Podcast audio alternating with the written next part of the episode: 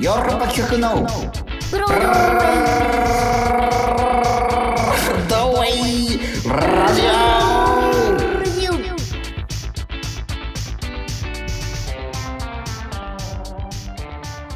はい、どうも。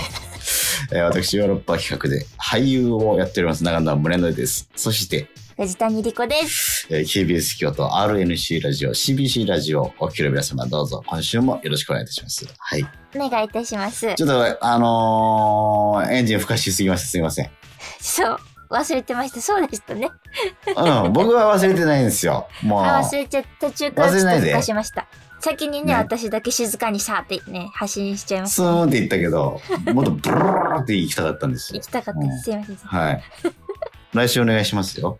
来週お願いします。タイトルコール。はい。はい。お便りはね、ちょっと読ませてもらおうかなと思っておます。願いします。はい、これ、ラジオネーム、マルガメラさんでございますね。はい。長野さん、藤谷さん、えーお久しぶりです。えお久しぶりーです。再びお便り書かせていただきました。ありがとうございます。と、ね、これは、あれですよね。えっと、以前、留学されてた時のエピソードを送っていただいた、夏休みの思い出を思い出のね。募集した時に、うん、ニューヨークでニューヨーク？のお話をね、送ってくださったマルガメラさんです。はい。じゃあ続きを読ませていただきますよ。えーお願いします。藤谷さん、ヨーロッパ企画入団本当におめでとうございます。あありがとうございます。えーもうずっとメンバーのように感じていましたが、満を持しての正式入団。嬉しいニュースでした。うんえーそして2年ぶりのお本公演。ね、ヨーロッパ企画の、えー90空論城の発表。うんえーパソコンの前で、えー万歳したほど嬉しかったです。えー見に行ける日を楽しみにしています。えーそして、私事ですが、えー今年の5月に転職のため、故郷の神戸を離れ、香川県の丸亀市に移住しました。うん。えーどんなところなんだろうと調べていたときに、ヨーロッパ企画の皆さんが出演されている、えー丸亀市の PR ムービーを、えー拝聴しました。はいはいはいとても面白かったです。これが皆さんとの出会いでした。あ、ここがファーストコンタクトなの？ヨーロッパ企画との。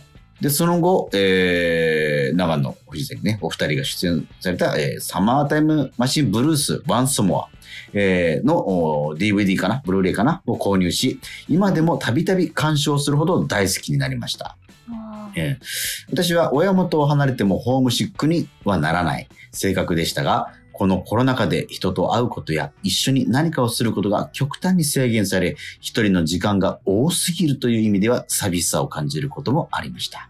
うんだけど、そんな時にヨーロッパ客の皆さんの講演や生配信、そしてラジオを見たり聞いたりしていると、そういう孤独感もどこかへ吹っ飛ぶほど日々元気をもらえている気がしています。うわ嬉しいですね。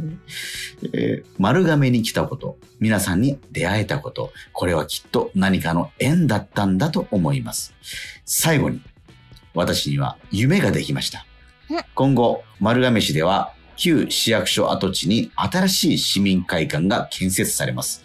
いつの日か、ヨーロッパ企画の公演が、この市民会館で実現する日を楽しみに、これからも頑張っていきたいと思います。長々と失礼しました。お二人ともお体に気をつけて頑張ってください。これからも応援しています。というーあーありがとうございます。すごいね。いや、丸亀市うさんのね、丸亀の、あの、PR ムービー作ったんですよ。もう監督何人かで。うんうん、僕も一監督で、あの、作品作らせてもらったんですけど、はいはいはい。はい。まず、これ丸亀でヨーロッパ企画って書けば、多分検索で YouTube とかで出てくると思うんですけど、はい。いや、まさかね、そう、それきっかけで、こうやってこう、ね、ブロードウェイラジオまでこう、たどり着いていただけたっていう。確かにまあ確かに。まあまさに縁だなというか、人をつなげるんですね、こうやってね。なんかね、うん人と人とね、うん、作品っていうものは。そうですね。すごいですね。市民会館にね、ヨーロッパ企画が行けたら最高ですよね。最高。いや、香川公演、したいんですよ、むちゃくちゃ。ねずっと。まあ、というのは、その、サマータイムマシンブルースっていう映画が香川で撮られてて、はいはいでそこからね、何作かずっと、元弘さんの映画で香川にはもう足しげく通っていて、で、それ以降もやっぱ香川の人と縁ができて、香川のまた別の監督さんに呼ばれてとか、まあうん映画祭で呼ばれてっていう、本当に香川に行かない年がなかったぐらい2004年以降、ずっと続いてて、うん。ん。で、まあプライベートでも ね、旅行しに行ったりとかもして、で、こんなに縁を感じる土地なのに、はい。演劇公演ができてないっていうのなんかすごくもどかしいところがあって。あ、一回もまだやったことないんですか、ないんです。あそうそう。でこのブルーデイラジオもね香川で放送されてるわけじゃないですか、そうですよね。そうなんですよ。まあ。だからぜひね本当に実現したい。だから高知には行ってますよね僕たちヨーロッパ客はそうそう,、あそう愛媛愛媛も行っているもんね僕らね。あ、そうですね、うん。今年も行きますしね。行きますし。うん、うん。だからちょっと香川すっ飛ばしはな、なん、なんだろうってちょっと、いや、ほんと不思議なくらいちょっと、なかなか本当ですね。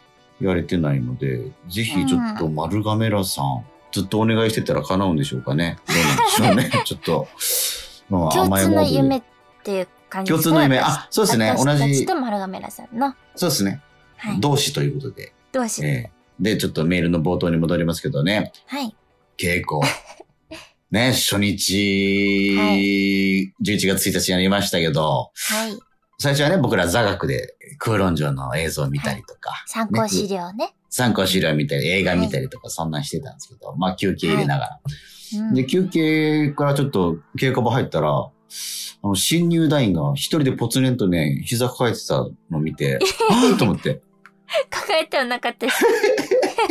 あれ？あれ一人だと思って。いや、役者が誰もいなかったんですよ。あ、そうでした。おじさんたちが。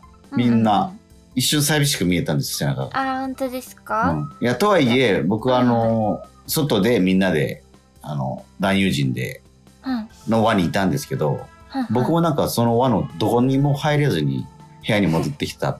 僕はひ結局一番孤独やったんかなって、ちょっあ、じゃあ、孤独な二人がやってるラジオなんですね、これは。と、ちょっとそんなことになってしまいまそんなしたが。感じかもしれないですね。はい。えっと、もう一個、えー、栗ごはんさんですね。はい。はい長野さん、りこちゃん、こんばんは。栗ごはんですと。えっとね、まあ、暗い旅オンラインのね、あのー感想とかもね、たくさん書いていただいたり。ありがとうございます。そして、金屋さんのさ、この間、うんえー、星の試着。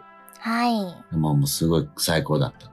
わあ、嬉しいです、本当に。ねえ、お便り本当にありがとうございます。そして、えっと、こちら読ませてもらおうかな、続き。はい。えー11月に入って本公演の稽古も始まったようですね。うんえー2年ぶりの本公演のお稽古いかがですか？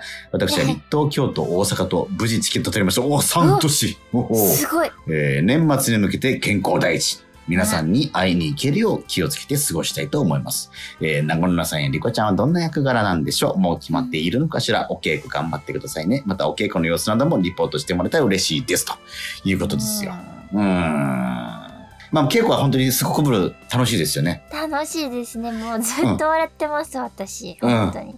いや、本当に上田誠はこの空90空論城、まあ空論城っていうね、先週もはい詳しく説明しましたけど、をモチーフにして、はい。しかも掛け算として、あの、香港アクション映画っていうんですかね、香港ノワール？人気者というか、ヤクザそう者と。あちらのね、人気者。者の、あの、あれを掛け算として持ってきたとこが、もうこれ、もう、たまらないですね、た。まらないです。これはちょっと。みんな真似したくなると思います。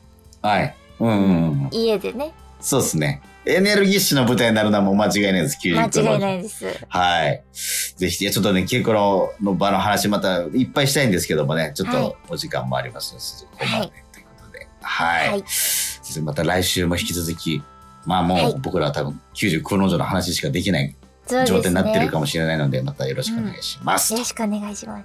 はい。えー、当番組のメインコンテンツでありますラジオドラマのコーナー行ってみましょう。それでは、リコちゃんお願いします。はい、えー今週は、えー私の大学時代の同級生であり、サッカー演出家でもあります平沢健さんに、うんえー作品書いていただいておりまして、テーマは、幸せ鉄道ポジティブ行き各駅停車はもう動いているでございます。はいそして今週ですね、第2週目は乗っているのは何電車ということで、えータイトル、幸せ行きの列車を上演いたします。それでは、開演します。